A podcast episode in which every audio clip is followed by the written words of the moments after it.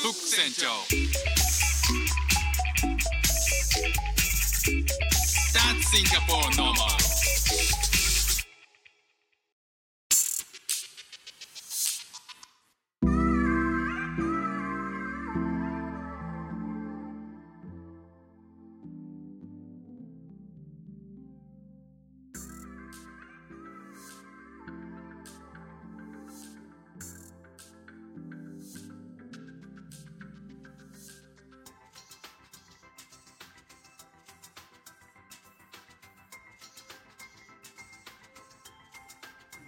今日はですね、シンガポールのシャトレーゼ、それがなぜシンガポールですごく人気なのかということと、日本とシンガポールの果物感の違いフルーツ感の違いについてお話ししたいと思います。日本あのすごく暑いですよねこのところ熱中症とかのアラートが僕のヤフーにもですねまだ日本の住所になってるので、えーポンポンポンポン表示されるたびにうわー暑いんだろうなというふうに思って、えーシンガポールはですね大体に30度前後ぐらいを、まあ、年中同じ気候なんですよねだから逆に言うとその日本が今その35度とかなってるのは、まあ、シンガポールより全然暑いんですよね。まあ暑いという気持ちはわかるけれどもなかなかそこまでいくとねもう外出たくないですよね。えーそこでですねあのシンガポールのフルーツ果物っていうのはシンガポール人にとってどんな位置づけなのかっていうことなんですけど、えー日本でも、えー果物をデパートとかスーパーとか、えーいろんなところで買えるじゃないですか、まあ、シンガポールも同じように、えースーパーとかで果物を買えるんですけど大体売ってるものがどれもそんなにすごく甘いものじゃないんですよね。これはシンガポール東南アジアだからなのかっていうこともあるんですけど、えー特にすごく甘いって言っても、まあ、あマンゴーとかがせいぜいぐらいかなあとなんかオレンジとかってね別にそんな言っても甘いものじゃないし、えー、リンゴあとはブドウスイカ、えーパイナップルパイナップルもなんか言ってもそんなに甘いすごい甘いなっていう品種のパイナップルじゃないんですよね。なんかそんな風にこうシンガポールで果物を食べててふっと思ったんですけど日本ほどその糖度が高くないでこれはなんとなく自分でもまあそう感じていたんですけど最近あのとある記事で読んだあのニュース記事でうわ確かになーっていうふうに思ったことがまさに今日お話ししたかったことなんですよね。えーシンガポールにはですねあのシャトレーゼ、えー日本でもシャトレーゼってアイス屋さんなのかな、えー僕の子供の頃はねあのアイスを買いに行ってたんですけど、えー大人になってからなかなか、えーシャトレーゼを見る機会がなくて。で、まあ、なよく子供の頃にあったのはあの国道沿いとかにシャトレーゼってあのコンビニみたいな感じで、えー、1個立っててあのそこであのアイス専門で売ってるみたいなイメージだったんですけどね。実はシンガポールに来てから改めて認識したんですよね。ああそういえばシャトレーゼあるんだっていう。でもちろんこれは日系のあのお店なんですけどアイスも売ってるしデザート、まあ、スイーツも売ってるんですよ。まあ、要はあのケーキとか、えー、と大福とかそういうものも売ってたりして、えー、とうちの近くのショッピングモールにも1個シャトレーゼが入ってるんですよ。で外国人のお友達の家とかに訪問する時はそのシャトレーゼでなんかどら焼きとかカステラとかそういったものを買っていくっていうのをちょくちょくやってます。まあ、やっぱりなんか日本のものっていう日本から来てるものっていうことでまあ一個喜ばれるものなのかなっていうふうに思ってそういうふうにしてるすることもあるんですけど。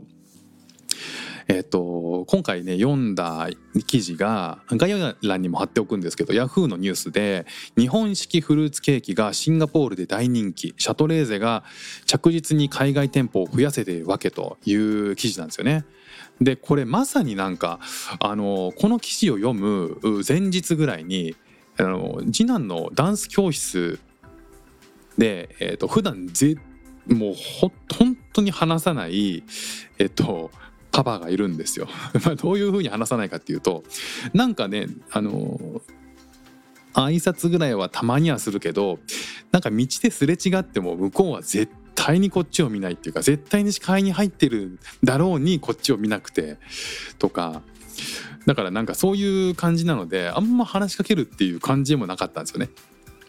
でもこの前なんかこうすれ違って明らかにもうお互いに認識してるっていう状況の中で、まあ、僕はあの「ハロー」って言ったんですけど、まあ、向こうはそれにまさか自分が声かけられると思ってなくて、えー気づかないふりをしたまま。えでもなんか「ハロー」って言われたからちょっとやあのこっちを見て、えーいるような雰囲気が横目では感じたんですけどね、まあ、その後にその次の週のレッスンダンスレッスンの時になんか話しかけてくれて、えーなんか娘さんがあの最近、えー、と日本語の教室に通い始めたんだよみたいなことを話してくれたんですよ。おお話すんだこの人とか思ってあでもなんかそれで「あそうなんだね」どどどのくらい、えー行ってんの?」とか、えー日本行ったことあんの?」とか「日本でどういうもの好きなの?」みたいな話をしててでその時にあのあそこのお店の大福が好きなんだよみたいなこと言ってて「えどこの?」って言ったらシャトレーゼだったんですよね。あの近くのショッピングモールのシャトレーゼのことで「え大福好きなんだね」っていうあの6歳ぐらいの女の子でしたけどね。でまあそういうの話を聞いた時にあやっぱりシャトレーゼってそれは日本人じゃなくてもローカルにも人気があるからそういうところに出店してるんだろうなっていうのを改めて思ってこの記事を見た時にはああなるほどなっていうふうに納得しました。えシンガポールはですね、まあ、ちょっとかいつまんでいろいろ話していくんですけどこの記事によるとえシンガポールにシャトレーゼが、えー、と来たのは2015年らしいですね。えーこの中の中でもすごく成長して、えー初めて海外進出した国がシンガポールだったらしいです。でその後あの今の今までアジアと中東で9カ国の地域で171店舗も展開してるらしいんですよね。海外店舗の比率はなんと5%っていうことでだいぶ多くなったっていうだから急成長ですよね。香港がめちゃくちゃ多くて74店舗で次がシンガポールで42店舗そんな感じらしいですね。でえー、とシンガポールに海外進出をしたのが、まあ、海外進出でシンガポールが最初に一番最初で、えー会長のあの斉藤、えーさん斉藤会長が少少子化高齢化の日本のマーケットに危機感を覚えて、まあ、よくありますよね、えーすごく考えた末に新しいマーケットを求めて海外に来たらしいんですよ。でただ最初の売り場っていうのは伊勢丹の中で売り場はちっちゃい5坪ぐらいだったんですって。でもそれでも日本と同じケーキとかシュークリームとか、えー約40種類ぐらいの商品頑張って並べてみたところ客が殺到してたちまち売り切れたとまあ2015年ってだいたいこう日本食のブームが始まったぐらいだと思うんですよだから日本の認知も、まあ、シンガポール以前から日本って、えー日本好きな人多いですけどさらに強まったんでしょうね。でそれから今までの8年間でどんどんどんどん増やして42店舗になってるっていう。でシンガポールの面積っていうのは562万60万人のに人口で面積でいうと東京都と同じぐらいなんですよね。でその中で42店舗のえケーキショップっていうのは他にないらしいです。で今ではそのシャトレーゼはこの国の一番の菓子チェーンになったらしいんですよ。で大体あこのシャトレーゼの方が言うには、えー、と店舗ではどこでも季節の果物を使ったケーキが一番人気らしいんですね。でいちご桃さくらんぼぶどう柿みたいなもので材料の果物はいずれも日本から空輸している新鮮な国産品ですと。でケーキそのものは山梨の工場で作ったものを冷凍して船便で運んできます。っていうことなんですね。シャトレーゼがシンガポールで売ってるケーキの値段って実は日本とそんなに変わらないんですよこれ実感値としてもそうなんですけどアイスで言っても200円とかあのーまあ、コンビニで売ってるやつよりちょっと高いちょっといいやつなんですけど、まあ、200円とか300円ぐらいなんですよ。でそれを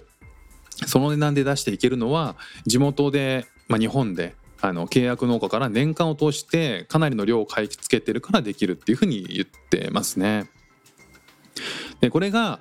あの他のお店で同じようなことをやろうとしても日本から冷凍のケーキを運ぶことはできるけど新鮮な果物を空輸できる会社ってのはないだろうっていうふうに言ってて、えーこの辺はまあビジネスモデルの違いっていうね日本で作ったもの大量に作ったものを持ってきてるからっていうのがあるんでしょうね。で、えー、とローカルのケーキショップっていうのがたくさんあって、まあ、あのシャトレーゼ以外にそういうところに行ったりもするんですけど、えー、とこの記事でも言ってるのは何と言っても違うのはテントの彩りらしいんですよね。シャトレーゼのケーキは季節の果物とか通年販売の果物が乗ってるのが多いんですって。いちごの赤とか白桃の白とかピンクとかとにかく店頭を彩りよくあのディスプレイしてるまあなんか見た目果物屋みたいな外観なんですよね確かにローカルのケーキ屋ってそうじゃないんですよもっとなんかあのケーキがショーウィンドウに並んでるあとはなんかあのデコえーとまあ、おしゃれなディスプレイとかにはしてるけど果物店のようなこのフレッシュ感とか果物感みたいなことあんま感じないんですよね。でなぜシンガポール人に人気なのかっていうことも書いてあるんですけど、えー欧米とかローカルのケーキショップで売ってるのはチョコレートケーキとかバタークリームのケーキとかパイとかクッキーみたいなものだと。で全体に白とか茶色の色合いで新鮮な果物を扱うケーキっていうのは少なくて果物を使うにしてもあのコンフィコンフィチュールとかジャムにしてあるということなんですよね。まあ、確かにこっちのケーキってもうとにかく甘い。でフルーツとかは確かに入ってるんだけどなんかこう無駄になんかこうムースにしたペーストにしたりしちゃっててじゃあなんかフルーツを食べてるっていう感覚はまず感じないんですよね。それはなんか好き嫌いっていうのもあると思うんですけどあの日本のそのフルーツこんもりケーキみたいな、まあ、僕大好きなんですけどそういうのそういう雰囲気はないんですよ本当にだか結構ケーキ買うのもうんなんか躊躇しちゃうんですよねちょっと甘すぎるよなとかフルーツのこんもり乗ったケーキみたいなのが食べたいんだけどなとか思ってもあんまり見つからないんですよで日本のようにシャインマスカットや白桃をどっさり乗せたケーキはまず見つけられないと書いてありますね記事にも。ケーキはケーキ果物は果物という風に食べるという感覚なのだろうかというふうに言ってます。考えてみれば日本と海外では果物の持つ意味合いがやや違うと。例えば海外へ行くと果物は果物店に野菜と一緒に並んでいる。また日本の果物のように甘さを追求した商品とは言えない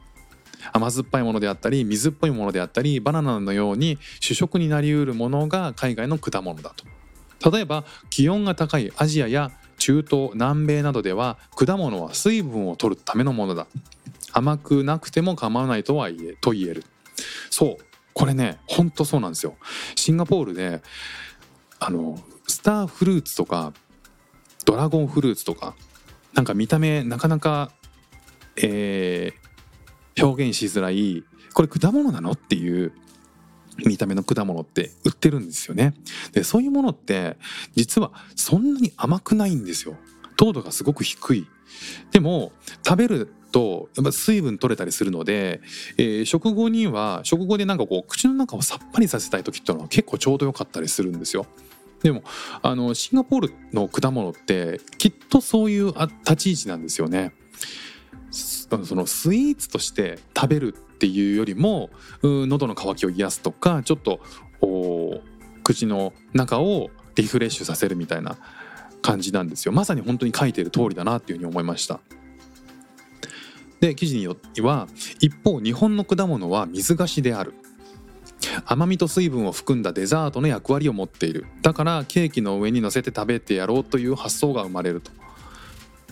そう。だから日本ってえっ、とすごく甘いフルーツを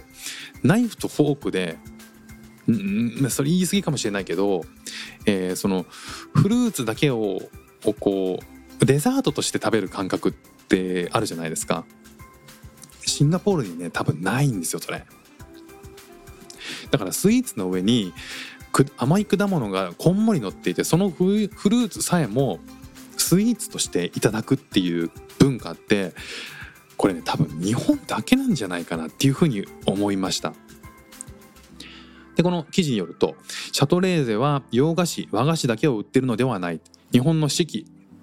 季節の果物という風土と文化を売っている。短い期間にシンガポールアジアに根付いたのは商品だけを大量に売りまくったのではなく日本だけが持つ自然の恵みと文化を合わせて紹介しているからだ。というふうに言ってますね。だからシャトレーゼは日本文化を紹介しているんだというような締めくくりになってました。だ本当になんかその通りだなと思いました。日本で、えー、日本に帰って改めてこういろんな食べ物を食べて思うのは果物がとにかく甘い。本当になんか果物が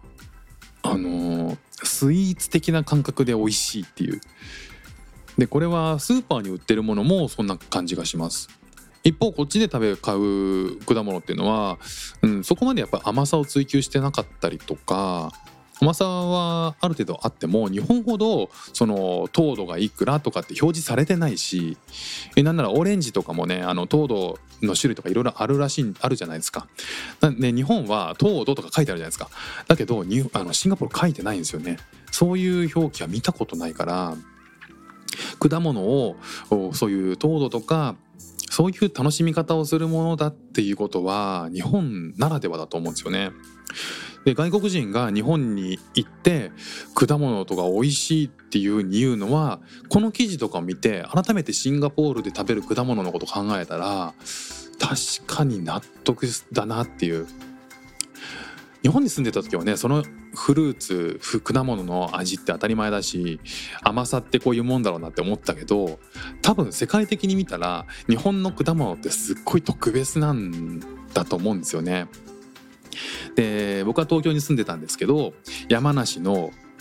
山梨行った時のぶどうとかね福島の桃とか僕大好きだし、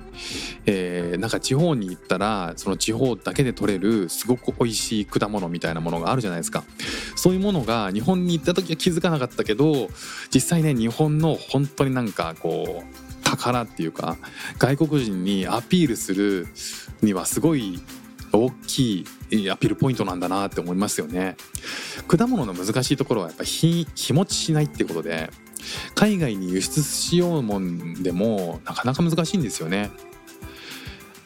こっちにどんどんドンキっていうドン・キホーテのお店があるんですけどそこに果物売ってるんですけどやっぱり日持ちするものがほとんどな気がしますからでやっぱり外国人が日本に行った時に何をおすすめって言ったら僕はねあの今フルーツをおすすめするかな。